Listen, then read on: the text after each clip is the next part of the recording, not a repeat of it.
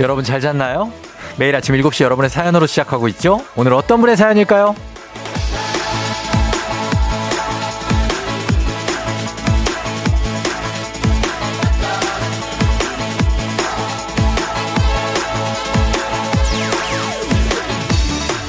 칠삼삼공님 출근하러 나왔는데 오피스텔 복도에 라면 냄새가 가득하네요. 이건 파를 잔뜩 넣어 끓인 라면이 분명해요. 출근 시간에 라면 먹는 분의 여유가 부럽습니다. 오늘 점심은 꼭 라면 먹어야겠어요.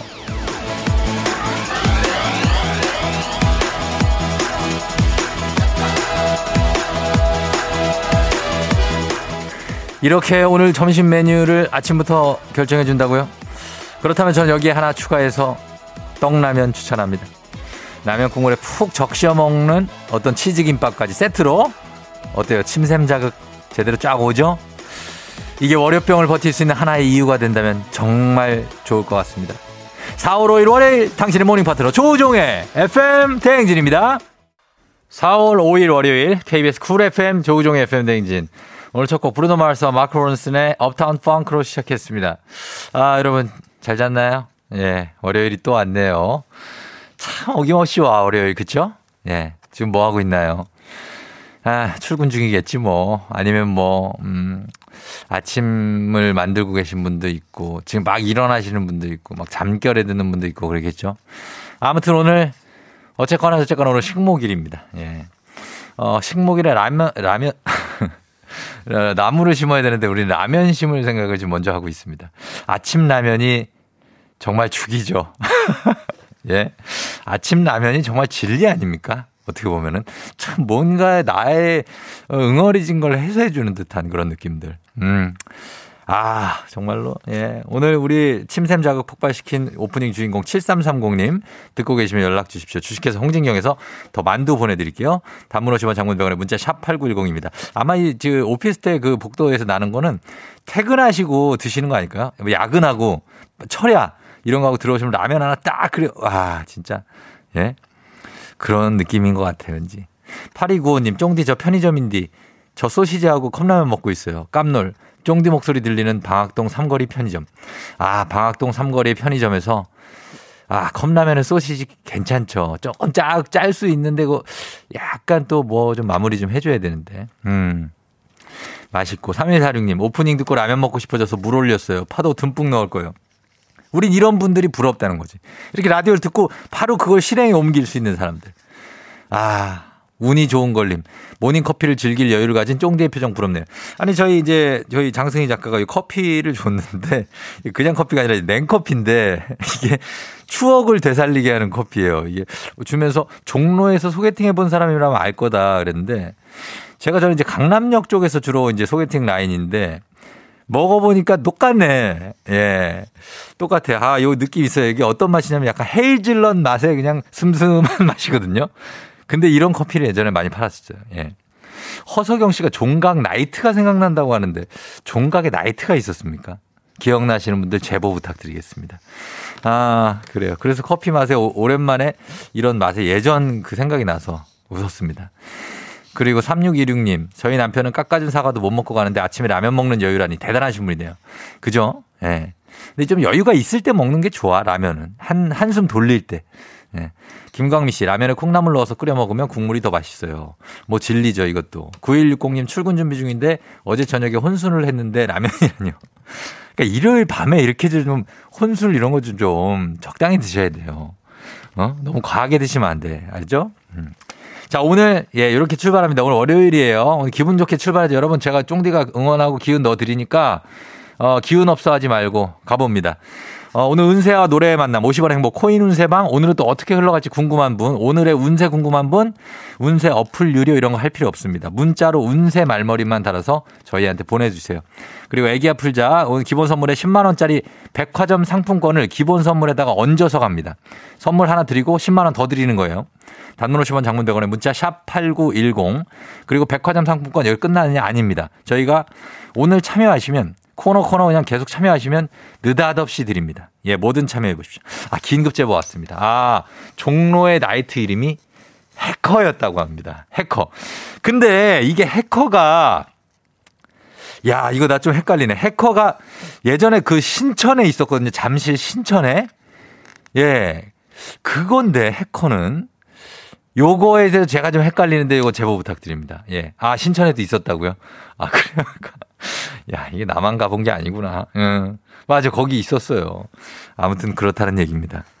그래서 어디까지 얘기했습니까? 아, 백화점 상품권 얘기하고 있죠. 백화점 상품권을 저희가 퀴즈 푸시는 분만 드리는 게 아니에요. 이렇게 얘기하다가 정말 엄청난 어, 뭐 사연이 아니어도 됩니다. 그냥 느닷없이 저희가 십만 원 상품권 오늘 드리도록 하겠습니다. 뭐든 코너에 그냥 참여하시면 여러분 받을 수 있는 기회가 있습니다. 어, 김희진 씨 종로 해커, 케이 팔일삼사 오공육공님 종각의 해커라는 아이디 있었어요. 아, 그래요. 저는 종각 쪽보다는 이제 저쪽, 아, 신천, 강남역 이런데, 예, 그런데 많이 갔었죠. 터보 이런데 있거든요. 터보 뭐, 아, 그만합시다. 이거 하면 이거 한 삼십 분짜리예요. 기본 토크가 이거. 이거 나이트 얘기하기 시작하면. 자, 여기까지 갑니다. 아침 일곱 시입니다, 여러분. 정신 차려야 돼요, 우리. 자, 일곱 시 십 분에 날씨 알아봅니다. 기상청 강혜종 씨 전해주세요.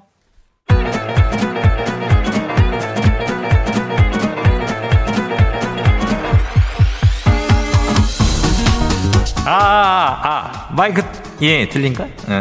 마이크 테스트입니다. 들려요? 예, 행진이 이장인데요.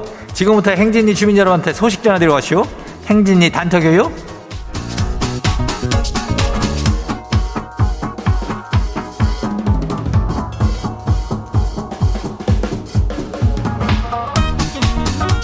예, 저기 행진이 단톡 소식 들었시오? 못 들었시오? 못 들었시오? 오늘 이슈 이슈. 오늘 지역이 백화점 상품권을 십만 원짜리를 쏜다네. 예. 근데 이게 끝이 아니래. 이번 주 내내 쏜다는데.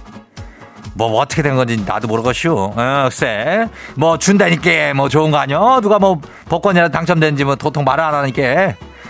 그러니까 두 시간 내내 조종의 에프엠 댕진에 그 방송 한번 참여해봐요.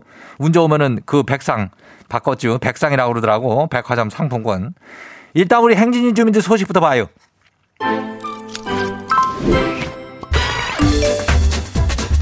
첫 번째 거시기 봐요. 일칠일팔 주민이요. 저 육 년 만에 육아휴직 마치고 일하러 가요. 아이고요. 육 년을 쉬고서 다시 일을 해요? 아이고 축하해요. 아이고 육 년 쉬었는데 마음이 좀 섬섬새롭겠어요. 잘하고 저희가 응원하는 거 알죠? 예, 일단은 일 잘 시작해요. 다음 봐요. 두 번째 것이 봐요. 권지현 주민이요. 오늘 식목일인 거 다들 알죠? 나무는 못 심어도 있는 화분은 죽이면 안 되잖아요. 그래서 화분 잘 키우는 비법 하나 공유해요. 화분에는 쌀뜨물이 최고의 영양소래요. 쌀 씻다가 한번 줘봐요. 그래요. 이게 쌀뜨물 같은 거 그 뭐 여자분들은 쌀뜨물로 세수도 하고 그러던데 그거를 식물한테 한번 양보해 봐요. 예, 나무 잘 클게. 예, 다음 봐요. 아, 그시 윤은미 주민이 어서 어서 와요. 갑자기 큰 돈이 동, 통장에 들어왔슈. 기분이가 좋으면서도 또 이 기분에 봄옷이랑 신발 살까봐 걱정돼요. 돈은 있어도 걱정, 없어도 걱정 참 거시기 해요. 요놈이 주민 그거 저기 바로 쓸 생각들을 하지 말어. 그거 어, 좀 모아둬야지. 그거를 가가지고 뭐 못 사고 신발 사고 그러면 언제 돈 모은데. 예, 한 개만 사, 한 개만. 다음 봐요. 거시기 이다영 주민 왔어요. 예, 이다영. 벌써 저 삼십 주년이래요. 결혼 삼십 주년. 철없던 스물넷에 저 인간 만나서 징그럽게 올해도 같이 살았네요. 워매 삼십 주년 살았쇼? 이거는 대단한겨. 어, 삼십 주년을 한 인간을 만나가지고 계속 그 인간하고 살다 보니까 삼십 주년이 됐대요. 존경해요. 이다영 주민 앞으로도 계속 복받으면서 살아요. 예, 마지막 봐요. 팔일공이 주민. 거시기 저 머리 닦기 어렵다고 누가 그랬쇼? 어렵긴 뭐 어렵대요. 에, 머리 따는 걸 뭘 걱정한대요. 요즘 세상이 어떤 세상이요? 없는 게 없는 세상이잖아요. 머리 따주는 기계가 아니 그 장난감이 이슈. 그냥 머리 갖다 대면 슝 하고 머리를 따줘요. 뭐 이런 게 있어? 아니요, 이, 나는 몰랐지. 이런 게 특별하라고 했지만은 꼭 이거는 나는 사야 되건데. 난 머리 따는 게 나는 내 소원인데 잘 따는 게 우리 딸 머리. 예, 알았어요.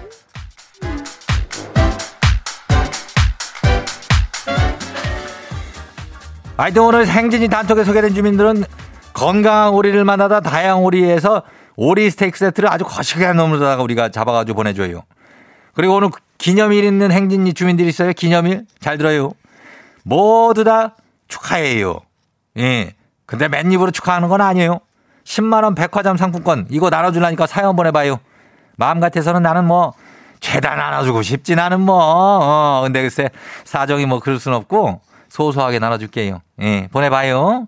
행진이 단톡 내일도 열려요. 행진이 가족들한테 알려주고 싶은 정보나 소식 뭐 이런 거 거시기 있죠?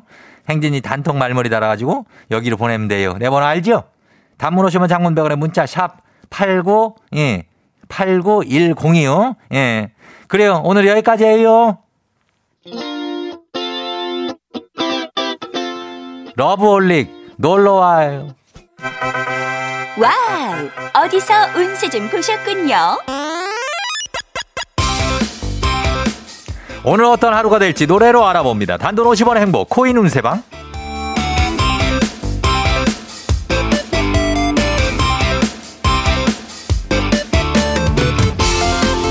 한식의 새로운 품격 사홍원에서 제품 교환권을 드립니다. 여러분의 휴대폰 뒷번호를 노래방 책자에서 찾아 노래 제목으로 그날의 운세와 기가 막히게 엮어서 알려드립니다. 복제는 단돈 오십 원. 동전을 단돈... 투입하세요. 죄송합니다. 단문 오십 원 장문 백 원의 문자 샵팔구일공 운세 말머리만 달아서 보내주시면 됩니다. 자, 오늘 여러분의 노래 운세 볼까요? 일공육일 님. 삼 일째 화장실을 못 갔어요. 오늘은 성공할 수 있을까요?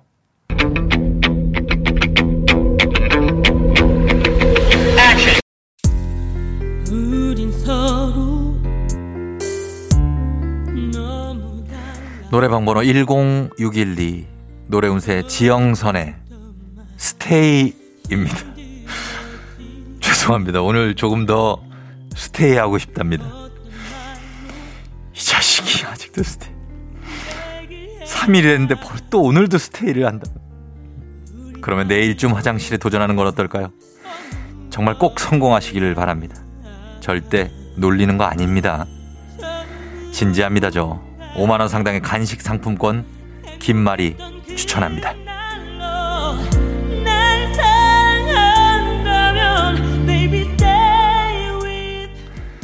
자, 다음 운세의 노래방 노래 운세 주인공은 사오이이 님. 들어오세요. 오늘 자리 어, 뭐예요? 어떤 거? 오늘 자리 배치해서 부장님 자리하고 멀어지길 기대하고 있는데 이뤄질까요?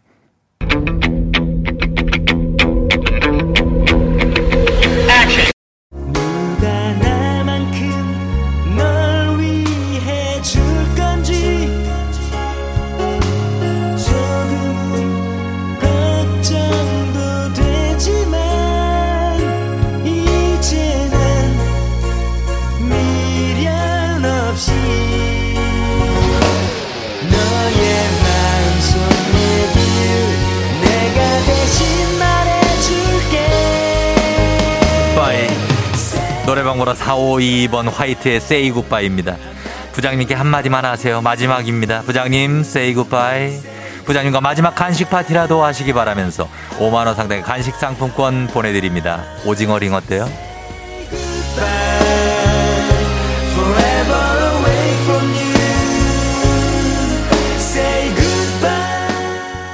오늘 마지막 노래 운세 이 분입니다. 공구삼공 님. 요즘에 계속 야근 중인데 오늘은 몇 시쯤 끝날까요?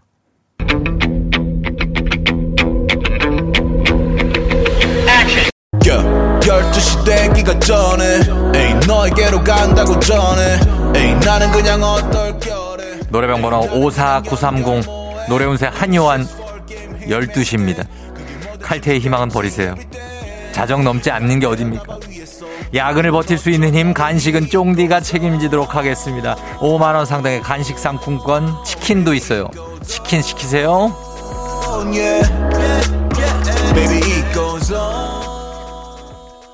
아쉽게도 벌써 약속된 시간이 다 되었네요. 꼭 잊지 말고 에프엠 대행진 코인 운세방을 다시 찾아주세요.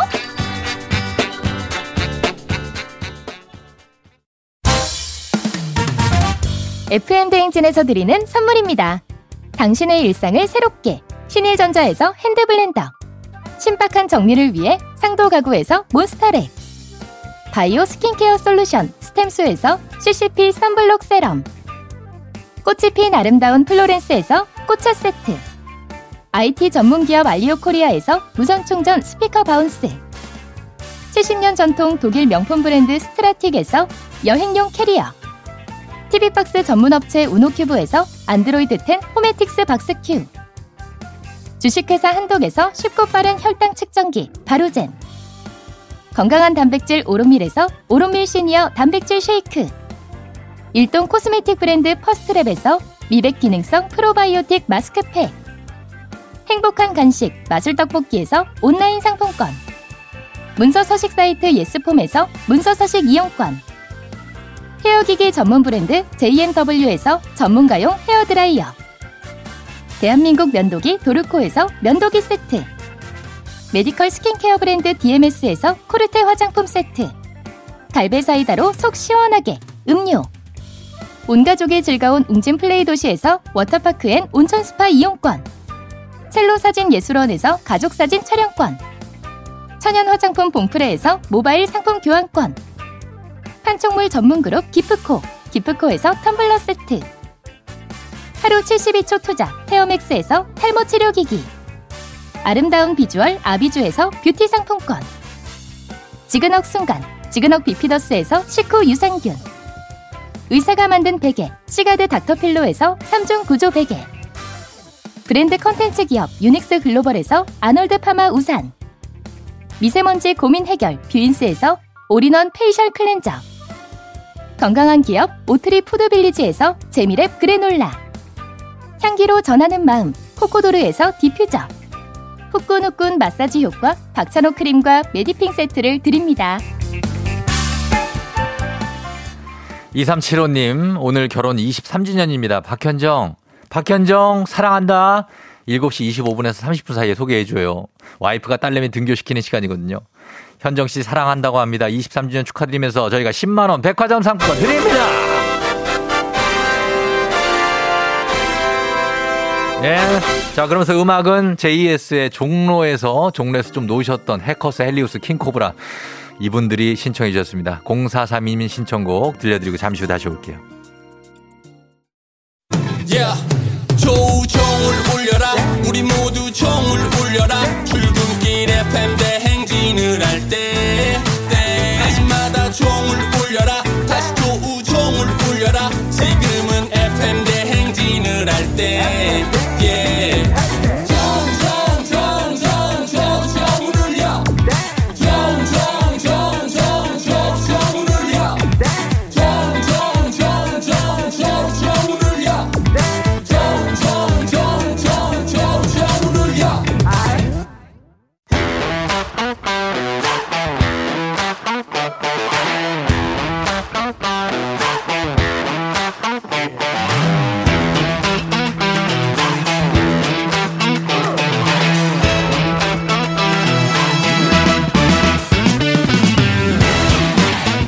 지연만큼 사회를 좀먹는 것이 없죠. 하지만 바로 지금 여기 에프엠 대행진에서만큼 예외입니다. 학연홍구 지연의 몸과 마음을 기대어가는 코너. 애기야 풀자. 퀴즈 풀자 애기야.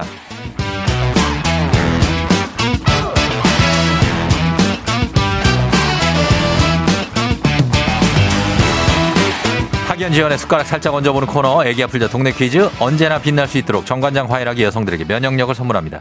학교에 명예를 걸고 도전하는 참가자, 이 참가자와 같은 학교 혹은 같은 동네 근처에서 학교를 나왔다면 바로 응원의 문자 보내주시면 됩니다. 응원해 주신 분들도 저희가 추첨을 통해서 선물 드려요. 자, 오늘은 동네 스타가 탄생할 수 있을지 연결해 봅니다. 오늘 일팔이육 님. 남편이랑 아이랑 셋이서 출근 중이에요. 차 막히는 월요일 아침 퀴즈로 시작하고 싶어요. 전화 연결해 봅니다. 출근 아, 네, 여보세요? 난이도하 십만 원 상당의 선물을 거는 초등 문제, 난이도 중 십이만 원 상당의 선물을 거는 중학교 문제, 난이도 상 십오만 원 상당의 선물을 거는 고등학교 문제. 어떤 걸 선택하시겠습니까? 아, 네, 중학교 문제 가겠습니다. 중학교 문제 선택하셨습니다. 어느 중학교 나오신 누구신가요? 아, 예, 제 와이프가 선택, 선택을 해가지고 와이프 출신 학교인 오륜중학교로 하겠습니다. 오륜중학교요? 네. 아, 이거 송파에 있는 건데? 예, 맞아요. 그쵸, 오륜중, 오륜고도 있나요? 오륜고? 아니, 오륜고는 없고 옆에 이제 창덕여고랑 보성고등학교 예. 있어요. 창덕여고, 도성고등학교. 보성고. 아, 보성. 네네. 아, 보성이 있어요 거기에. 네. 아, 알겠습니다. 오륜중학교 이쪽 이제 삼전동, 방이동 뭐 이쪽 라인이에요, 그죠? 예, 맞아요. 알겠습니다. 자, 오륜중학교 출신의 이제 아내분 어, 학교죠. 네, 맞아요. 자, 지금 세 시 출근하고 계신데 어때요? 월요일이라 좀 막혀요?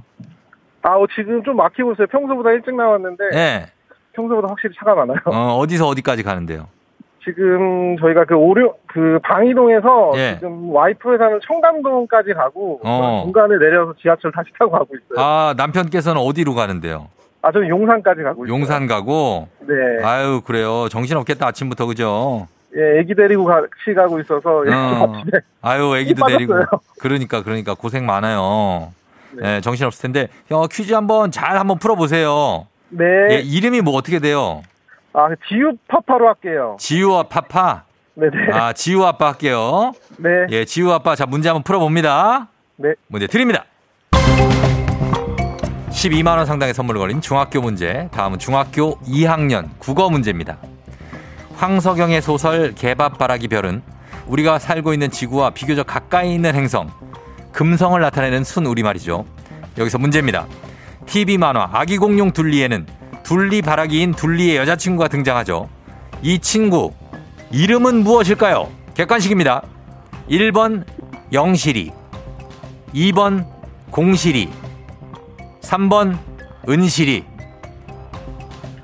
자, 과연 뭘까요? 둘리 여자친구의 이름 영실이, 공실이, 은실이. 아, 삼 번 은실이로 하겠습니다. 삼 번 은실이요? 네. 공실이. 아, 죄송한데 공실이로 바꿔도 될까요? 공실이로 바꾼다고요? 네네. 자, 정하세요. 공실입니까? 네, 공실이로 가겠습니다. 공실이로 바꿨습니다. 공실이 정답입니다. 잘 바꿨어요. 잘 네. 바꿨어. 예. 아, 그... 뭔 남편의 리액션이 하나도 없어. 왜 그래요? 아, 당황해서. 분리 본 지가 너무 오래돼가지고. 어, 공실이 핑크색 네. 공룡 있어요. 핑크색 공룡. 네. 옆에서 아내가 맞춰준 것 같은데. 예, 옆에서 예. 좀 힌트를 줬습니다. 힌트가 아니라 공실이 그런 거 제가 들었는데요. 아, 예, 예. 저보다 낫네요. 인정해요. 인정. 네. 일단 첫 번째 문제는 아내 덕에 하나 풀었습니다. 네네. 자, 좋아. 이번 이제부터 이제 오륜중학교 출신들 대거 문자 응원 부탁드리겠습니다. 옆에 뭐 창덕여고, 보성고, 송파 출신들 응원 많이 주시면 되겠습니다. 자, 학연지원 타파 외치지만 여기서만큼 학연지원 중요합니다. 동네 친구네 보너스 퀴즈. 자, 지금 이 문제를 푸시면 우리 지우파파께 획득한 기본 선물과 함께 십오만 원 상당의 가족사진 촬영권 얹어드리고요. 그리고 문자를 보내준 같은 동네 출신 청취자분들 커피 쿠폰 다 보내드리도록 하겠습니다. 단문 오십 원, 장문 백 원에 정보 이용료 샵 팔구일공으로 응원 문자 보내주시면 되겠습니다. 자, 준비되셨습니까, 지우 아빠? 아, 예. 자, 이번 문제 한번 잘 풀어보세요. 네. 예, 자, 갑니다. 긴장하지 마시고 문제 드립니다. 중학교, 중학교 일 학년 과학 문제입니다. 의사가 초음파나 엑스선으로 사람 몸속을 알 수 있듯 과학자들은 지진파를 이용해 지구 내부 구조를 알아내죠. 여기서 문제입니다. 이것은 지구의 한 부분으로 지구의 고체 부분 중에서 표층을 제외한 부분인데요. 지구 내부의 팔십이 퍼센트를 차지할 정도로 가장 두꺼운 층입니다. 이것은 무엇일까요? 십오만 원 상당의 가족사진 촬영권, 동네 친구 삼십 명의 선물이 걸려 있습니다. 자, 이 층을 맞추시면 됩니다. 지구. 지구에는 층이 막 나눠져 있죠? 네. 예. 그 중에서 뭘까요? 팔십이 퍼센트를 차지합니다. 힌트 없을까요? 예? 힌트 없을까요? 힌트요? 네. 어, 힌트. 요거 이렇게 말캉말캉한 젤리 과자랑 이름이 비슷해요. 어. 응. 자, 그리고 이거 여기 네. 길 가다 빠지는데 있잖아요. 거기랑도 비슷해. 물 빠지는데. 자, 더 이상 힌트 못 드립니다. 자, 오, 사, 아, 네. 삼, 네. 지질. 이, 지질층. 지질층이요. 일. 네. 네. 자, 지질층. 지질층 아닙니다. 아. 정답은 멘틀입니다. 멘틀. 아, 멘틀. 아, 멘틀. 아. 나... 지우 아빠 멘틀 나갔네. 지금 멘틀 네, 나가셨어. 아, 멘틀 나가셨어. 어. 네. 그럴 수 있지만 지각, 멘틀, 이렇게 외핵, 내핵 이렇게 돼 있잖아요. 그죠? 네, 네. 네, 그래서 멘틀이 이천팔백 킬로미터인데, 아, 이게 좀 갑자기 생각 안 날 수 있어요. 너무 오래전에 배운 중학교 일 학년 거니까, 그죠? 아, 네. 제가 또 문과 출신이라 과학에 예. 약합니다. 어, 이번에 아내가 가만히 있었어요? 아, 예, 아내가 힌트를 안 줬어요. 아내도 문과 출신이라 약하네요. 아, 그래. 그럴 수 있어요. 예, 네. 괜찮습니다. 자, 아무튼 간에, 예, 퀴즈 잘 즐겁게 잘 풀어주셨고. 네, 감사합니다. 예, 이렇게 전화 연결돼갖고 이렇게 하는 것도 추억이죠, 뭐, 가족들한테. 아, 그런 것 같습니다. 그럼요. 우리 어떻게, 어, 지우 아빠가 가족들한테 한마디 할까요? 아, 네, 지금 와이프가 그, 와이프 회사로 어린이집을 애기를 데리고 다녀가지고 좀 저보다는 고생 많이 하는데, 음. 예, 아침마다 저녁마다 데리고 오느라 고생하고, 음. 지금 애기가 딱 미운네 살 걸려가지고, 음. 어제도 오늘도 너무 아침에 힘들었는데, 음. 지휘야, 아빠 엄마 말 잘 듣고 이쁘게 커라. 어. 와이프도 사랑합니다. 그래요, 그래요. 예, 우리 지우 아빠도 고생이 많아요. 예. 아, 아빠 하기 힘들죠? 아, 괜찮아요. 괜찮아요. 할만해요. 네. 아, 그래요. 감사해요. 네. 어, 지우 잘 키우시고. 네, 네. 네. 가서 사랑합니다. 아, 예, 감사합니다. 그래, 들어가요. 안녕. 예, 안녕. 예, 안녕. 아이고, 예, 그래요. 문제. 아, 여기 오랜, 오랜만에 풀면 좀 어려울 수 있어요. 지각 멘틀 요거. 지각 멘틀 외행 내 이렇게 외우는데 어려울 수는 있습니다. 자, 어, 이렇게 해서 풀어봤는데 일오공삼 님이 우와 오륜중 응원해요. 저 오륜중에 창덕여고 나왔습니다. 아내분이 동창일지도. 그럴 수 있어요. 사공일오 님 오 오륜중 드디어 나왔네요. 저도 방위역에서 출근하고 있어요. 파이팅 하셨고요. 어, 남예린 씨가 와 오륜중 학교 선배님이실 것 같아요. 오륜중 다닐 때 나래관에서 친구들이랑 떠들고 놀던 기억이 떠오르네요. 선배님 응원합니다 하셨습니다. 예, 오륜중 학교 어 그래요. 여기서 다 오금중학교도 있고 막 그런데 아무튼 간에 이분들 다들 예 응원 감사합니다. 자, 이제 저희는 다음 문제로 넘어갈게요. 카레와 향신료의 명가 한국 에스비씨몰에서 쇼핑몰 상품권과 함께합니다. 에프엔댕 가족 중에서 오에서 구 세까지 어린이라면 누구나 참여 가능한 오구오구 노래 퀴즈. 오늘은 신연후 어린이가 오구오구 노래 퀴즈를 불러줬습니다. 연후 어린이의 노래를 듣고 노래 제목 보내주시면 돼요. 정답자 열 분 추첨해서 쇼핑몰 상품권 보내드립니다. 짧은 건 오십 원, 긴 건 백 원, 문자 샵 팔구일공. 자, 백화점 상품권 언제 터질지 몰라요. 자, 무료인 콩으로도 보내주시고요. 자, 연후군, 연후양 누굴까요? 나와주세요. 어머님은 짜장면이 싫다고 하셨어. 어머님은 짜장면이 싫다고 하셨어. 야야야. 그렇게 사랑하고 그렇게 후회하고 눈물도 흘리고. 아, 그래. 엄마 아빠가 좋아하는 노래를 시켰네. 예. 아, 근데 너무나 뭐 이 정도면은 완벽하네요. 그렇죠? 예, 못 맞힐 수가 없네. 못 맞힐 수가. 확인차 한 번 더 들어보도록 하겠습니다. 연우군. 어머님은 짜장면이 싫다고 하셨어. 어머님은 짜장면이 싫다고 하셨어. 야야야. 그렇게 사랑하고 그렇게 후회하고 눈물도 흘리고. 야야야. 예, 자, 이 노래 제목 보내주시면 되겠습니다. 여러분 쉽죠? 네. 짧은 걸 오십 원, 긴 건 백 원, 문자 샵 팔구일공, 콩은 무료입니다. 자, 음악 듣고 와서 정답 발표할게요. 지 오 디 네가 있어야 할 곳. Me, everybody, come on, yeah. 자, 지 오 디 네가 있어야 할 곳 듣고 왔습니다. 자, 오늘 신연후 어린이가 불러준 오구오구 노래 퀴즈. 자, 정답 발표합니다. 정답 뭐죠? 어머님은 짜장면이 싫다고 하셨어. 어머님은 짜장면이 싫다고 하셨어. 야야야. 그렇게 사랑하고 그렇게 후회하고 눈물도 흘리고. 야야야. 그렇게 살아가고. 아, 예. 아, 어머님께죠. 어머님께. 공구이칠 님, 지 오 디의 어머님께 명창인데요. 연우 하셨습니다. 예, 잘 부르네요. 일일이구 님, 정답 어머님께. 우리 어머니는 짜장면 말고 꿔바로우가 좋다고 하셨어. 예. 어, 어머님은 꿔바로우가 좋다고 하셨어. 예. 아무튼 예, 선물 받으실 분들 명단 저희가 홈페이지 선곡표 게시판에 올려놓도록 하겠습니다. 확인하시고요. 오늘 오구오구 노래 불러준 연우 친구 고마워요. 오구오구 노래 퀴즈 주인공이 되고 싶은 오 세에서 구 세까지 어린이들 카카오 플러스 친구 조우종의 에프엠 댕진 친구 추가하시면 자세한 참여 방법 나와 있습니다. 많이 참여해 주세요. 너가 아침에 나올 때 다시 나를 봐주지 않을까 생각해. 다시 또 play. 혹시 내가 힘겨울 때 나에게로 걸어와 버튼을 눌러줄 수 있니 please. Play play radio and play play on it. Play play 조종의 에프엠 댕진. Play play radio and play play on it. Play play 조종의 에프엠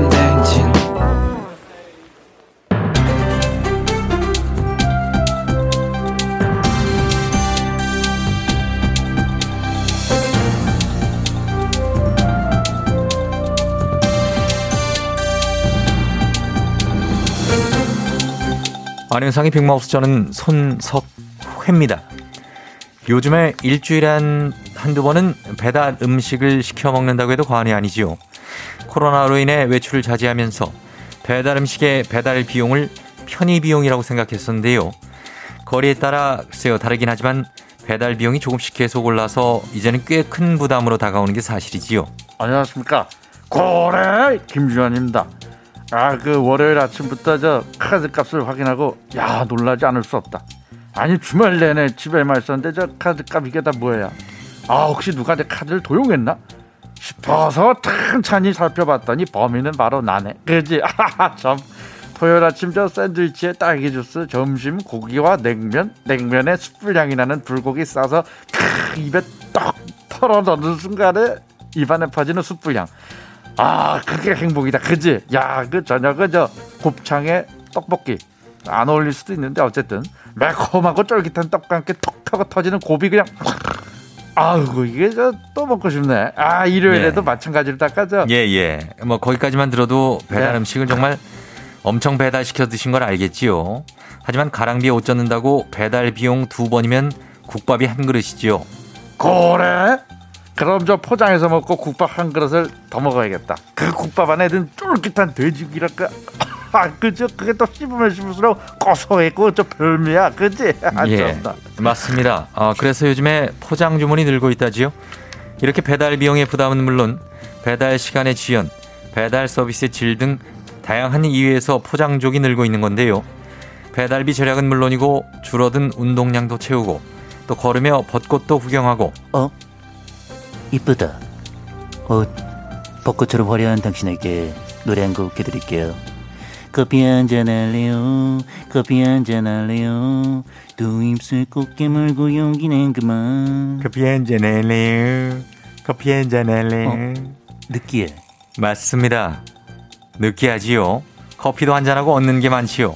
소비자뿐 아니라 자영업자에게도 포장 주문은 이득이지요. 배달 음식은 배달비에 광고료, 중개료, 결제 수수료까지 남는 게 없지만 이런 부담이 줄어드는 포장 주문은 그야말로 남는 장사지요. 그래서 포장 주문 시에 할인을 해주기도 하는 거지요. 그래? 그러면 앞으로 나도 저 포장의 민족 저 해야겠다. 아 오늘 점심 치즈김밥이랑 한 네 줄 사야겠지. 떡라면 너 일단 주문 넣어놓고 저 찾아오는 길에 딱 커피 한잔 할래요. 나 우유 라떼 좋아요. 커피 한잔 커피 한잔 할래요. 나 헤이즐넛이요.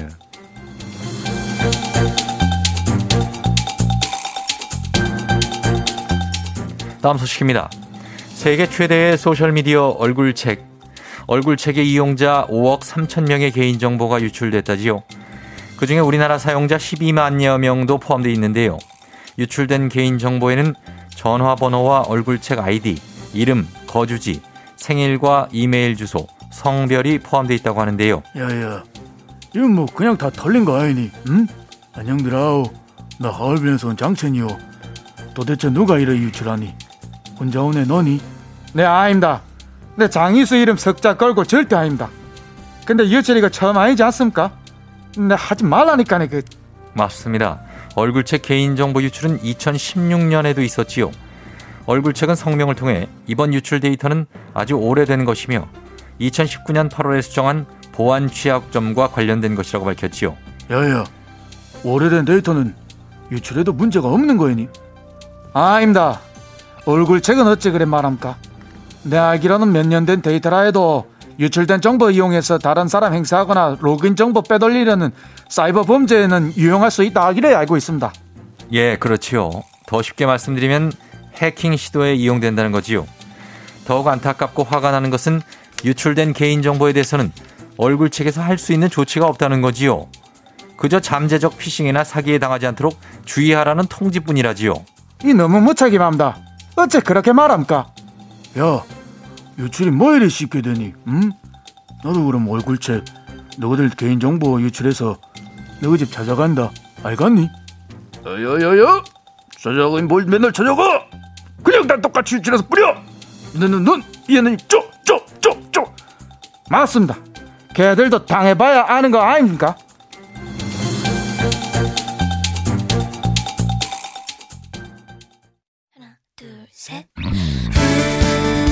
에프엠 댕진 이 부 끝곡 놀이플라이의 조금씩 천천히 너에게 듣고요. 저는 삼 부에 어떻게 벌써 여덟 시 따라 다시 돌아갈게요. You're rocking with the 디제이. 디제이 조종의 에프엠. 어머나 벌써 여덟 시 어쩌지 벌써 여덟 시네 회사 가기 싫은걸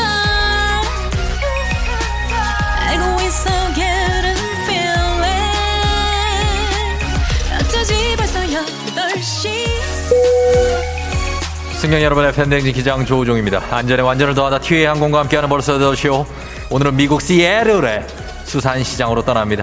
자, 오늘 십만 원 백화점 상품권 저희가 몇 분께 쏘고 있습니다. 참고하시고요. 즐거운 비행하시면서 지금 월요일 아침 상황 기장에게 바로바로바로바로 알려주시기 바랍니다. 단문 오십 원 장문백원의 정보 이용료들은 문자 샵 팔구일공 콩은 무료입니다. 자, 그럼 비행기 이륙합니다. 갑니다. Let's get it!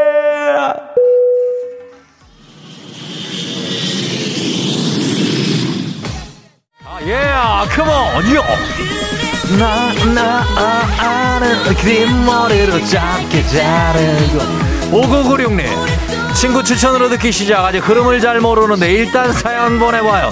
반가, 반가, 반가, 반가 한 기념으로 기본이다. 십만 원 백화점 상품권 쏩니다. 아, 예. 아우, 예, come on. 어 괜찮아요. 럭키님 영어 배우기 시작한 아이 영상 보면서 돌핀을 자꾸 똥배라고 따라하네요. 똥배가 아니라 돌핀 돌핀 똥배. 컴온. 케이 팔공팔공오사이오님 지하철이 안 가요. 신호 대기하다가 간다는데 출근 시간에 이게 무슨 일이고 빨리 가야 되는데요. 나도현씨 날씨가 너무 좋아서 출근 말고 다른 데로 가고 싶어요. 차를 확 돌릴까요? 참으세요. 일단 출근을 해봅니다. Let's get it.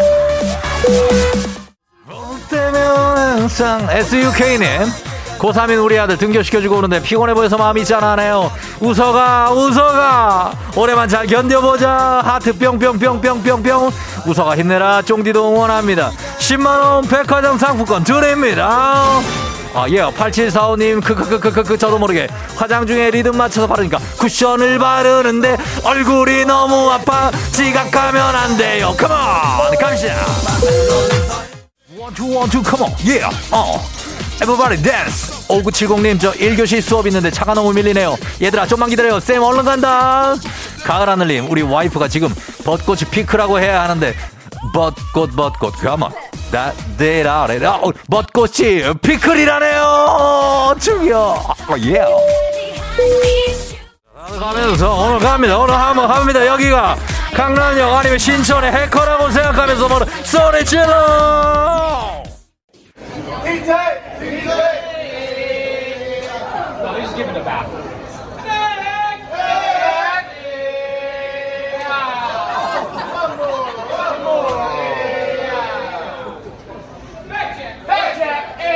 에프엠 댕진 벌써 여덟 시요. 여기 나이트 앞거리가 아닙니다. 길거리 아니에요. 시애틀 수산시장에 도착한 겁니다. 어, 이게 뭡니까? 피구공 아닙니다. 이거 피하지 마시고 받으세요, 이거. 여기 연어가 일 미터짜리 넘는 게 있습니다. 이를 던져서 나릅니다. 그래서 플라잉 피쉬라고 불러요. 어, 쉴 새 없이 나랍니다. 받으세요, 받으세요. 아, 이게 대게에는 던지지 마. 대게에 집게 찔리면 아픕니다, 그거. 아, 이거 뭡니까? 이거 새우입니다. 새우가 크기가 거의 사람 팔뚝만한 게 나옵니다. 예, 굉장히 많은 것들이 날아옵니다. 아, 코로나 시대의 여행을 떠나지 못하는 우리 에프엠 대행진 청취자들 위한 여행지 에이에스엠알. 오늘은 시애틀을 가봤습니다. 내일도 원하는 곳으로 안전하게 모시도록 하겠습니다. 땡큐 땡큐 베리 감사합니다. 자, 날씨 알아보죠. 기상청 연결합니다. 강혜종 시전해주세요. 조종의 에프엠 대행진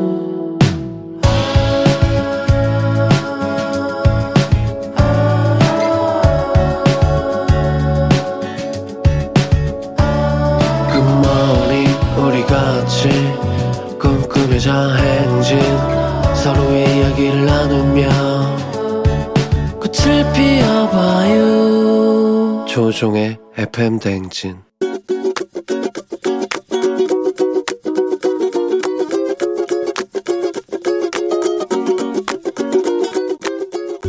남편이 굉장히 성실하고 책임감이 강해서 믿음직스러운 면이 많은데 그 점이 집안으로 왔을 때는 완전 다른 모습을 보이는 게 시어머니랑 같이 살고 있는데 집안에서는 거의 뭐 약 챙겨 먹는 것부터 물 떠 먹는 거 이런 거 다 어머니가 해주시고 집안에 손님처럼 와 있는다는 그런 느낌이 들 때가 많아요. 남편 집안에서도 와서 같이 부부면 같이 공동 주인의식을 갖고 좀 움직여줬으면 좋겠어. 어머니한테 그렇게 효자고 자착한 아들인 건 좋은데 집안에 왔을 때 내가 뭘 할 수 있는지 같이 거들어서 아내의 남편으로서 아이의 아빠로서도 좀 책임감을 갖고 지내는 모습을 보여줬으면 좋겠어. 그리고 어머니가 계실 때 집안일을 거두는 걸 어머니가 싫어해서 못하는 거는 이해하겠는데 안 계시거나 안 보이는 순간에는 집안일의 책임을 좀 나눠서 같이 했으면 좋겠어. 어, 다른 사람들한테 얘기를 하면 다른 사람들이 굉장히 놀라하면서 용감한 사람이라고 얘기를 많이 하는데 올해는 조금 멋진 남편으로 좀 바뀌어줬으면 좋겠어. 예, 장민호의 있을 때 잘해. 굉장히 라이브 버전인 것 같아요. 그렇죠? 이찬원 씨 목소리도 좀 나는 것 같은데. 예, 있을 때 잘해. 제목이 중요합니다. 이주연 님께서 오늘 잔소리 남편에게 아내의 남편으로서 아이의 아빠로서 집안에서도 공동 주인 의식을 갖고 움직였으면 좋겠다. 아주 책임감이 있고 그런 남편이지만 집에서 조금 거기 부족한 면이 있다. 라고 얘기하시면서 어머님이 집안일 하는 거를 좀 싫어하시는 거예요. 남편이, 그러니까 아들이. 아, 알지만 어머니 안 계시거나 안 보이는 순간에는 집안일도 좀 같이 해달라는 부탁의 잔소리를 전해주셨습니다. 아, 맞아요. 예. 집안일을 저는 참 많이 하는 사람 입장에서 집안일도 재밌습니다. 하다 보면은 또. 예. 그거를 하기 싫은데 하면 재미가 없는데 이게 앞서, 앞장서서 하면 재미가 있는데. 이성훈 씨가 저의 이야기인 줄 유유 여보야 나 오늘부터 멋진 남편 될게 미안해 그리고 사랑해.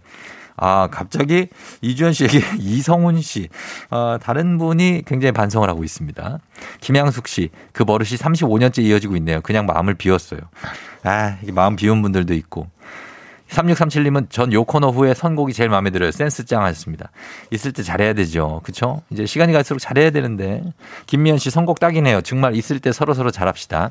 최정미 씨 해커나이트에서 카바레 오는 듯하다고 하셨습니다. 아 그렇죠. 이제 카바레 쪽은 제가 잘 안 가, 한 번도 안 가봐가지고 잘 모릅니다. 솔직히 잘 모르는데 거긴 약간 사교 댄스 이런 느낌 아닌가요? 예, 사우님, 뭐 이런 거. 어, 어쨌든 간에, 예, 느낌 있게 한번 가보도록 하겠습니다.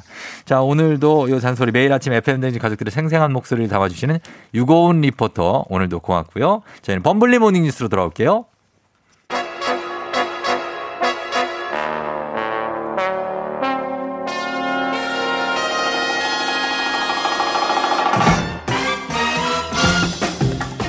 범블리 모닝뉴스 새로운 한 주를 시작할 때 무조건 케이비에스 김준범블리 기자와 함께하게 됩니다. 안녕하십니까? 안녕하세요. 예, 뭐 왜 그래? 또 주말에 너무 힘들었어요?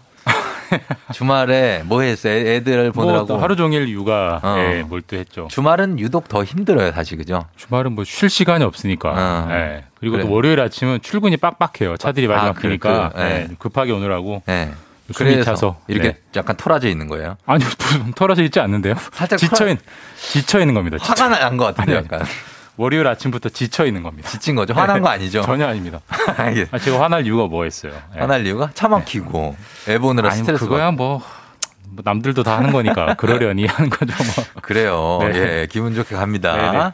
자, 오늘 어, 뉴스 보겠습니다. 오늘은 첫 번째 뉴스는 코로나 뉴스부터 보겠습니다. 방역 수칙을 지키지 않으면 가게 사장님이건 손님이건 모두 과태료가 부과되는 제도가 이제 오늘부터 시작이죠.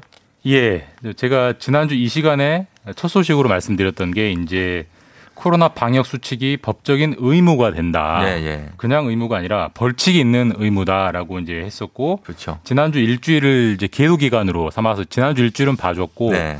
오늘부터 바로 이제 과태료가 부과되는 음. 제도가 시행이 되고요. 네. 아까 정도도 말씀해 주셨지만 과태료가 식당 사장님, 네. 그러니까 업주만 내는 게 아니고 그렇죠. 손님, 손님, 이용자 네. 양쪽 모두 네. 부과되는 상당히 강력한 과태료 제도가 오늘부터. 시행됩니다. 음, 이렇게 안 지키면 과태료를 내는 의무화된 방역 네. 수칙이 이제 적용이 오늘부터 되는데 어, 내용은 또 어떤 게 좀 세부 내용이 뭐 있죠? 뭐 저희가 계속 해왔던 네. 기본적인 게 다 깔려 있고요. 그러니까 마스크나 음. 뭐 환기, 네. 그다음에 거리 두고 뛰어앉기, 음. 그다음에 정기적으로 소독하기 이건 뭐 요즘은 뭐 기본 중에 기본이니까 당연히 해야 되고 네. 추가로 강화된 게 네. 먹는 행위입니다. 그러니까. 어. 거리 두기가 몇 단계이든 상관없이 네. 사람이 많이 모이는 곳에서는 먹는 행위는 다 과태료 대상입니다. 아. 그러니까 다만 이제 뭐 식당, 예. 카페 이런 이런 곳은 원래 그 시설 자체가 먹기 위해서 만드는 시설이니까 그런 곳이 아닌 네. 예를 들어서 뭐 도서관, 음. 뭐 운동장, 뭐 길에서 먹는다든지, 네, 뭐 스포츠 경기장, 뭐 백화점 예. 이런 데서 어. 먹는 건 다 과태료 대상이니까 먹는 행위는 일단 안 하셔야 되고요. 예. 그러니까 사람이 많이 많이 모이는 곳 먹으면 안 돼 이렇게 생각하시면 됩니다. 네. 그리고 이제 출입명부 작성하실 때 저희가 귀찮으니까 뭐 대표자 쓰고 누구누구 외에 몇 명 네, 이것도 안, 안 되고 네. 적발되면 과태료 대상이고 다 쓰셔야 되고. 돼요. 일일이. 네. 일일이 주소랑 전화번호 다 쓰셔야 되고 네. 이런 것들이 추가로 강화된 제도니까 오늘부터 시행이라는 점 염두에 두셔야 될 것 같아요. 네, 그래서 적발되면 과태료가 어떻게 됩니까? 아, 꽤 많아요. 네. 어, 일단 사장님, 업주는 네. 삼백만 원이고요. 꽤 많죠. 삼백만 원. 이용자, 업체죠. 손님은 십만 원입니다. 이용자 십만 원. 뭐, 보통 우리가 교통규칙 위반해서 오만 원 과태료만 내도 기분이 나쁜데 예, 예. 십만 원이면 상당히 센 과태료입니다. 그렇습니다. 예, 그리고 이 뭐 과태료 때문이라도 그렇지만 그걸 떠나서 꼭 네. 지켜주셨으면 하는 게 지금 이제 어제까지 그 닷새 연속 확진자가 오백 명대고 확산세인 것 같은 느낌이에요. 네, 뭐 전반적인 느낌이 네. 저희가 한 최근 두세 달 한 삼사백 명대에서 잘 유지해 왔습니다. 예. 그러니까 떨어뜨리지도 떨어뜨리지도 못했지만 네. 올라오는 걸 막아 막 방어를 해왔었는데. 예. 일종의 방어선이 좀 무너지는 이제 그렇죠. 그런 느낌이 나고 닷새 연속 오백 명대니까 오백 명대가 좀 고착화되는 음. 것 같고 네.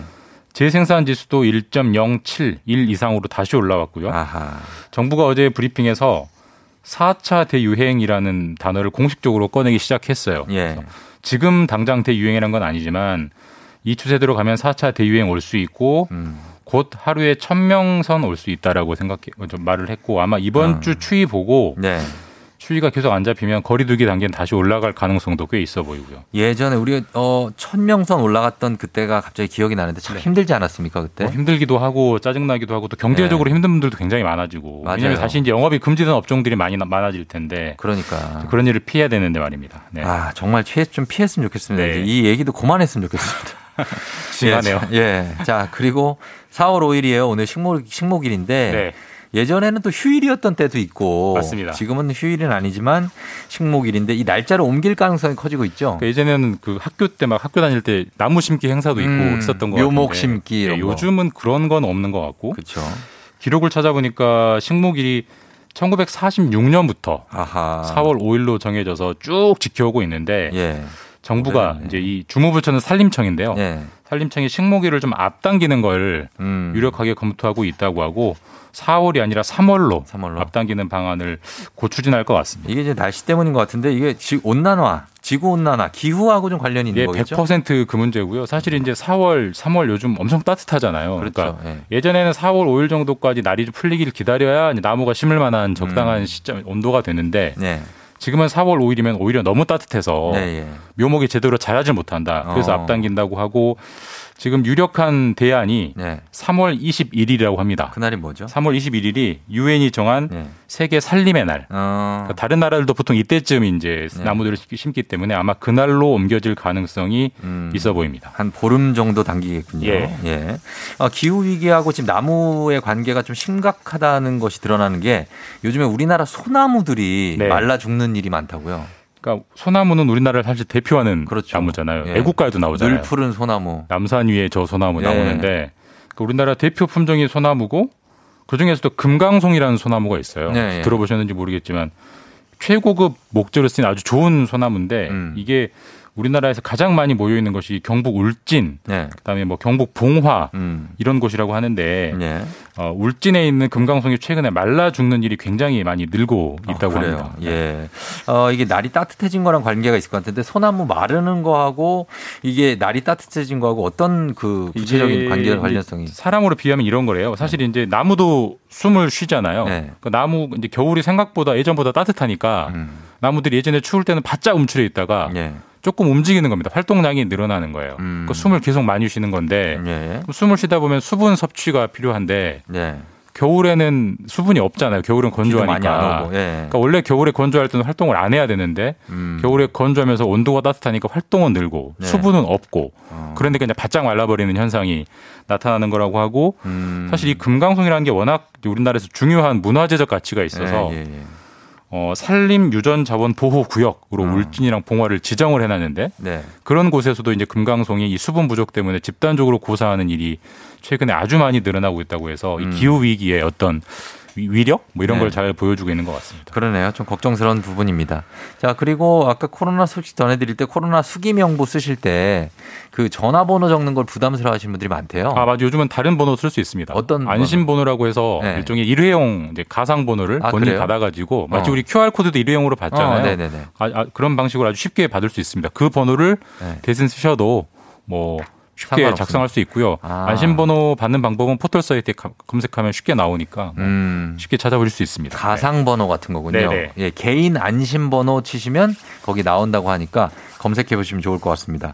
그리고 요즘에 이에스지 경영이라는 단어가 나오는데 이것도 환경 문제하고 관련 있는 기업 경영 지침입니까? 네, 뭐 경제 뉴스나 뭐 투자하시는 분들은 많이 들어보셨을 거예요. 요즘 네. 기업들이 이에스지 경영을 굉장히 강조한다. 뭡니까? 그리고 이제 이에스지가 약자인데 네. E는 environment, 그러니까 음. 환경, 네. S는 social, 그러니까 사회적 책임, 네. 그리고 G는 government, 그러니까 지배 구조. 어. 그러니까 환경과 사회적 책임과 지배 구조를 이제 기업들이 앞으로 잘해야 된다. 음. 그러니까 원래 보통 기업이라고 하면 우리가 돈만 벌면 되는 이윤 추구가 목적이다라고 생각을 했는데 이제 그것만 가지고는 안 되고 안 되죠. 네. 소위 말해서 좋은 기업, 그렇죠. 착한 기업, 음. 사회적으로 좋은 일을 하는 기업이 돼야 된다라는 흐름을 이제 이에스지 경영이라고 하고 네. 최근에 이 흐름이 아주 강해지고 있어요. 단순히 뭐 선언뿐만 아니고 음. 한 십 대 대기업 중에 여덟 곳 정도가 이 사회에 이제 이에스지 위원회라는 걸 만들어서 네. 우리가 올해는 무슨 좋은 일을 할까 이런 아이템들을 찾고 하는 흐름들이 음. 굉장히 견조해지고 있어요. 그렇죠. 이제 물건만 잘 만들면 안 되고 이런 움직임이 있어야 될 것 같습니다. 네, 뭐 예. 코로나 재난 겪어보니까 기업도 음. 사회의 일원이다 이런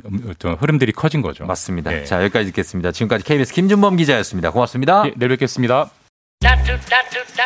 자, 잠시 후에 오늘 의학계 이비인후과 전문의 이낙준 선생님과 함께 오늘은 미세먼지와 우리 건강에 대해서 자세히 알아봅니다. 잠시 후에 다시 올게요.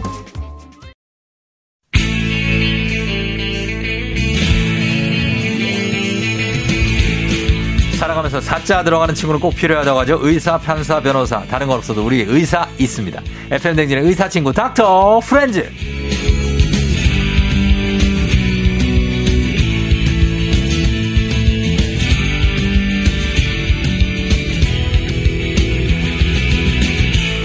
하하하하하 웃음소리마저 매력적인 이비인후과 전문의 육십오만 구독자를 가진 의학 전문 유튜버 이낙준 선생님 어서 오세요. 안녕하세요. 반갑습니다. 아, 예, 반갑습니다. 예, 예, 예. 네, 그래도 이번에 좀 어. 얼마 안 돼서 온 것 같아가지고. 아, 그래요? 네. 그러니까요. 좋죠? 네, 좋습니다. 아, 예. 아, 그렇습니다. 지난번 오셨을 때 선생님 웃을 때 문자창에서 굉장히 난리였습니다. 웃음소리가 순수하다. 착하심이 아. 묻어있다. 김진희 씨, 송순환 씨는 웃음소리 귀엽다. 예, 이런 얘기가 있었어요. 어, 이런 얘기를 어떻게 병원에서도 좀 듣습니까? 가끔 이제 네. 웃는 걸 너무 애같이 웃는다 이런 얘기는 듣죠. 어, 약간 이제 동심이 있어요, 진짜. 아, 그런가요? 그리고, 그리고 외모도 약간 동안이에요. 아, 네, 그 동안이 그 어릴 동자 쓰는 거 아니에요? 맞습니다. 맞죠. 네. 어, 약간 어린 느낌이 있어서. 약간 동글동글하게 생겼죠. 이런. 아, 언뜻 보면은 한 대학교 한 이 학년 바깥에 보여요. 아, 그거는 아마 쫑디가 네. 나이가 있어서. 농담이에요. 대학교 되게, 친구들이 보면은 되게 진지하게 저 받아. 아저씨 뭐지? 대학교 사 학년 이상이에요. 아, 인간적으로. 그렇죠, 그렇죠. 그 정도는 네. 가. 욕심이 너무 심하신 거 아니에요? 오늘 과욕이 있었네. 예, 그래요. 지난주에 저희가 금요일 회사 가야지 코너에서 청취자분들하고 직업병 얘기했었거든요. 아. 의사들도 직업병이 있습니까? 예를 들어 저희 같은 경우는 저는 자주 뭐 사람들 틀린 발음 같은 거 이런 거 막 고쳐주진 않는데 속으로 생각할 때 아 저거 틀렸는데 간판 같은 거 막 틀린 거 이런 거 보면서 어, 직업병 심하죠. 어떤 직업병? 과마다 있어요? 다른데 네. 저희 어머니는 치과거든요. 치과. 제가 제 아내를 처음 이제 네. 집에 데려가서 소개시켜줬을 때 음. 가고 가. 아내는 집에 가고 어. 어, 엄마 이제 어땠어? 보통은 그러면은 네. 뭐 애가 착하더라, 애가 밝더라 어. 이런 얘기가 나왔잖아요. 근데 치과 의사시니까 교정해야겠더라. 아, 어, 어머니가 네. 어머니 항상 치과. 그래요, 근데 항상 항상 그러세요? 항상 치아를 먼저 보시는구나. 무조건 무조건 이만 보고 있어요. 아, 그래요? 요새 마스크 끼고 있어서 그게 너무 힘들대. 아, 그거 유일한 낙인데 네, 이 치아랑 턱 이런데 이렇게 해야 되는데. 어, 그걸 못 보셔가지고 마스크를 벗어보라 그럴 수도 없고. 어. 지금 그러면 안 되니까요. 그러니까 그런 거 있고. 이낙준 선생님은 이비인후과 전문의는 어떤 직업병이 있어요? 저는 코를 많이 봐요. 코를 봐요? 지하철 타고 할 때 코를 네. 많이 봅니다. 코 보면 뭐가 보여요? 그러니까 이게 심미적으로 이렇게 맞는 코가 있거든요. 네, 예. 그래서 이렇게 눈동자 사이랑 코 볼의 사이가 똑같으면 이제 어. 의학적으로는 이쁜 코예요. 어. 보면서 어, 저 사람은 코가 되게 이쁘구나. 저 사람은 코를 수술을 했구나. 아. 저 사람은 뭐 어떻게 됐구나. 뭐 이런 그런 거 딱 보면 알아요. 그런 걸 많이 봤었죠. 예. 눈동자 사이하고 네. 어떤... 이 눈동자 사이의 이 길이랑 예. 이렇게 쭉 내렸을 때 콧볼 코 너비가 딱 네. 같으면은 그게 어. 제일 균형이 잘 맞는 코 아, 얼굴에. 균형이 맞는다. 뭐 그리고 뭐 얼굴 비율의 코 길이도 있고. 음. 그거 안 맞는다고 해서 우리가 못 사는 거 아니잖아요. 전혀 없죠 그런 거. 그렇죠. 상관없다는 거죠. 네, 전혀 상관없죠. 예, 그런 직업병들이 있습니다. 이제 과마다 다 다른 거. 피부과는 뭐 피부모겠죠. 그럴 것 같아요. 뭐, 네. 뭐 여드름 같은 거 보면은 뭐 그렇죠. 종료 같은 거 따지고 그러겠죠. 안과 선생님은 눈동자 볼 거고. 아, 그럴 것 같아요. 음, 네. 다 그런 겁니다. 자, 오늘 매주 의사 선생님과 함께하는 닥터 프렌즈 이비인후과 전문의 이낙준 선생님과 함께하는데 오늘은 이제 봄이 왔고 정말 봄뿐만 아니라 사시사철 진짜 괴롭히는 지긋지긋한 미세먼지. 아, 미세먼지에도 좀 알아봅니다. 미세먼지로 책도 내셨잖아요. 미세먼지 아, 클리어. 예, 그렇죠. 다른 분들이 쓰신 책에 제가 이제 부록으로 네. 미세먼지에 대처하는 법을 써서. 참, 참여했었죠, 참여. 그렇죠. 예. 근데 미세먼지가 어떻습니까? 이게 참 나쁜 거죠. 미세먼지가 사실 연구하면 연구할수록 거의 모든 병의 원인이 네. 될 수 있다. 이런 음. 식의 연구 결과가 나오고 있습니다. 그렇죠. 그래서 그 대표적인 이비인후과 쪽 질병에는 뭐 어떤 거 있습니까? 저희 쪽은 이제 뭐 당연히 호흡기 질환들. 호흡기 질환, 뭐, 비염? 네, 비염이나 감기, 뭐 네. 구비동염, 네. 중이염 이런 것들. 아, 일으킬 수 있죠. 귀하고는 관련 없습니까? 미세먼지? 귀로 들어가서 뭐 염증 일으키는 건 없어요? 어, 이게 미세먼지라는 거가 초미세까지 들어가면은 네. 혈관벽을 아주 자유롭게 통과를 하거든요, 얘가. 혈관까지? 네. 그러면은 아, 이 바깥 안에 있는 이물이 막 계속 들어가는 거기 때문에 네. 이물질이 들어가면 우리 몸이 얘를 없애려고 이렇게 달라붙어서 염증 반응을 일으켜요. 네. 근데 이제 귀 쪽에 특히 소리 듣는 쪽에 있는 혈관들은 굉장히 얇기 때문에 음. 그런 식으로 염증이 엉겨 붙으면은 네. 피가 잘 안 통합니다. 아, 진짜? 그러면 이제 난청을 일으킬 수 있는 어. 가능성이 있죠. 가능성이 있고. 선생님, 그럼 미세먼지가 네. 우리 몸에 어디로 어디로 들어올 수 있어요?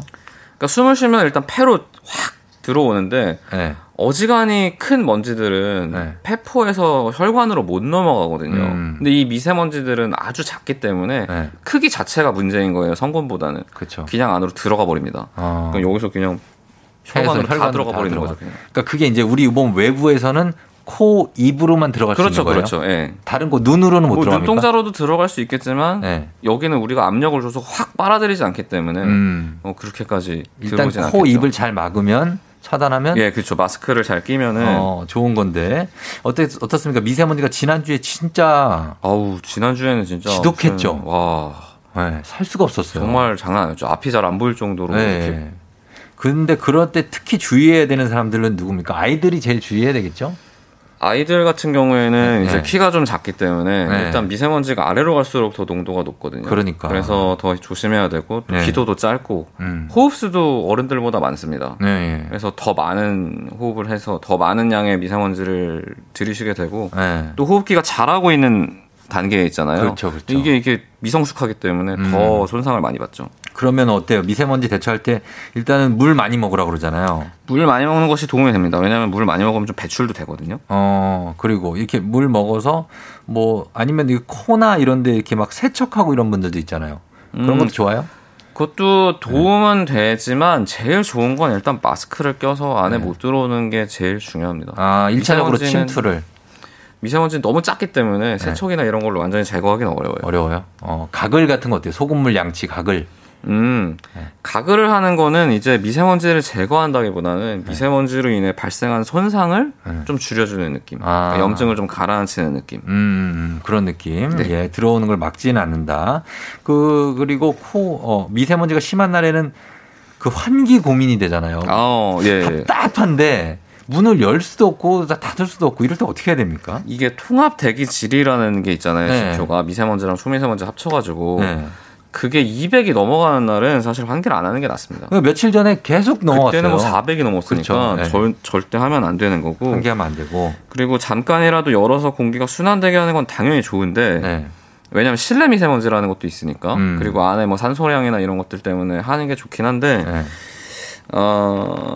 그래서 요새는 공기청정기를 학회 내에서는 그냥 필수 과전의 네. 하나로 봐요. 아, 필수 과전이다. 이 피크를 쳤을 때 공기청정기를 돌리면은 십오 분 음. 내에 절반 이상 깎아내릴 수 있기 때문에 수치를 네, 네, 네. 한 십오 분 정도 세척 그 환기를 하고 음. 닫은 다음에 공기청정기가 돌아가면 음, 빨리빨리 줄일 수 있죠. 중요하고 그리고 그 실내의 온도랑 습도 유지도 조차 중요하잖아요. 어. 습도는 한 뭐 몇 퍼센트 가야 됩니까? 습도는 그냥 한 뭐 이십 퍼센트에서 삼십 퍼센트 사이 아, 정도로 지켜주시면 되는데 그러면 괜찮고. 네, 온도 네. 미세먼지랑은 사실 온도랑 습도가 크게 상관은 없죠. 크게 상관없고 네. 예, 미세먼지 때문에 우리가 지금 여기 코로나 전국에 더 힘들어요. 그렇죠. 그렇죠. 이게 뭐 환기를 못 하고 뭐 그러면 그렇죠. 그렇죠. 예, 어디 뭐 사무실에 모여 있을 때도 창문 못 열고 그러면 얼마나 신경 쓰입니까? 아, 이게 정말 예? 양쪽에서 난리치는 그런 느낌이죠, 사실. 예, 예. 그런 그런 것도 있고. 사실 예전엔 그런 적이 약간 속 뭐라고 그래야 되죠?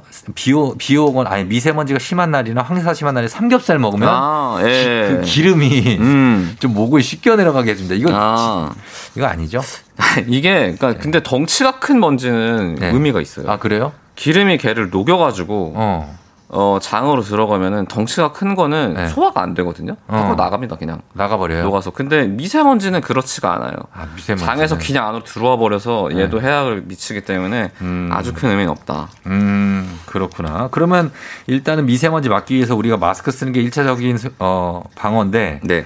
어떻습니까? 비말 차단 마스크 지금 제가 쓰고 아, 있는 거, 제가 쓰고 있는 어, 거, 우리 예. 둘이 쓰고 있는 이 비말 차단 마스크나 어, 이런 거는 효과가 없죠. 미세먼지 효과가 전, 거의 없다고 보시면 되죠. 그냥 거의 맨몸으로 맞고 있다고 보시면 됩니다. 그런 거죠. 예, 그래서 어, 뭐 잠깐 벗었다 썼다 이 마스크도 보관하기가 참 애매해요. 음. 잠깐 벗거나 할 때 저 같은 경우는 그냥 귀에 살짝 걸어놓거든요. 아 예. 근데 벗어서 주머니에 넣는 것도 뭐 좋다 안 좋다 이런 얘기가 있고. 주머니에 넣을 때 이제 구겨지게 되면은 이런 비말 차단은 사실 별로 상관없어요. 그래도. 예, 예. 근데 이제 케이에프 구십팔 뭐 구십사 이런 것들은. 예.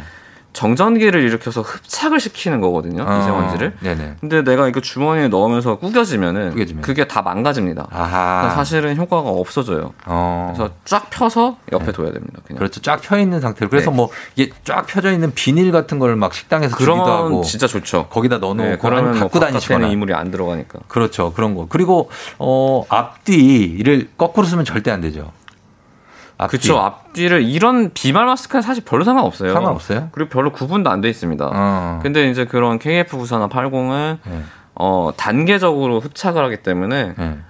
걔는 앞뒤가 명확하게 구분이 돼 있어요. 음. 아예 그냥 앞으로 접게 접혀 있는 경우도 있고. 음, 그렇죠. 예, 그거는 반드시 맞춰서 껴야죠. 그러니까 비말 차단 마스크 같은 경우에 이렇게 쓰다가 반대쪽으로 돌려 쓰는 분이 있거든요. 음, 크게 어, 상관없습니다. 상관없어요. 네, 이거는 별로 상관없어요. 어, 알겠습니다. 자, 이런 거 마스크와 관련한 것들도 좀 궁금한 게 너무 많아서 버릴 때는 사실 이거는 사실 저는 이렇게 접어서 끈으로 그 몸통을 묶어서 버리거든요. 어, 최대한 이걸 줄이시는군요. 부피를. 아니, 그 끈이, 그 끈을 새들이 아. 막 거기에 묶여가지고 막 있는 거. 걸... 끼고 그러면 주... 그런데요. 먹는 거잖아. 그래서 아. 저는 이렇게 덩어리를 만들어서 버리거든요. 어, 그거 좋네요. 그거 아니면 끈을 가위로 잘라서 음. 뭐 버리시거나 이거 마스크 신경 많이 쓰셔야겠네요. 아 제가 네. 들어보니까 저도 그래야겠네요. 네, 네 맞아요. 그렇게 하시는 게 좋을 것 같다고 말씀드리고 싶습니다. 자 오늘 이비인후과 전문의 이낙준 선생님과 함께 미세먼지를 주제로 얘기하고 있는데 여러분 궁금한 점 지금도 많이 보내주고 계신데 문자 샵 팔구일공 단문 오십 원 장문 백 원 콩은 무료니까요. 저희 문자 많이 보내주시고 저희가 열 분 뽑아서 선물 드리도록 하겠습니다. 음악 듣고 와서 여러분들의 문자 좀 보도록 할게요. 음악은 김예림입니다. Alright.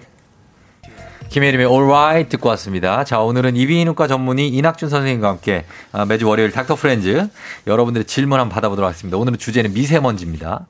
배지영 씨가 천식이 있는 사람이 미세먼지에 미치는 영향 외출 안 하는 게 좋을까요?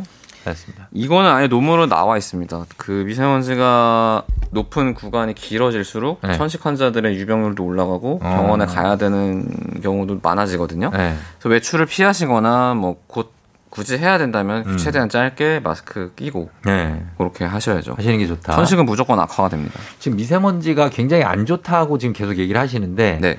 어, 청취율 일 위 가자님이 미세먼지가 폐암에 영향을 준다는 말을 들었는데 음. 담배랑 비교하면 어떤가요? 하셨습니다. 그러니까 담배랑 미세먼지를 단일 비교를 하면 당연히 담배가 훨씬 안 좋습니다. 음.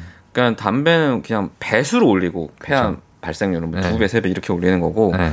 미세먼지는 퍼센트로 올려요. 어. 하지만 미세먼지가 문제가 되는 거는 네. 담배는 내가 피고 안 피고를 결정할 수 있잖아요. 그렇죠. 근데 미세먼지는 내가 결정하지 않고 모든 국민들이 다 맞는 거기 때문에 네. 뭐 노약자가 됐건 임산부가 됐건 아이가 됐건 다 맞는 거잖아요. 음. 그래서 보건의학적으로 미세먼지를 더 신경을 많이 쓰죠. 그렇겠죠. 그리고 나가 있는 비교치는 뭐 담배가 훨씬 담배가 훨씬 그렇지만 나가 있는 동안에는 미세먼지가 있으면 계속 그걸 그렇죠. 이거는 뭐 피할 수 없는 거니까. 피할 수가 없으니까. 네.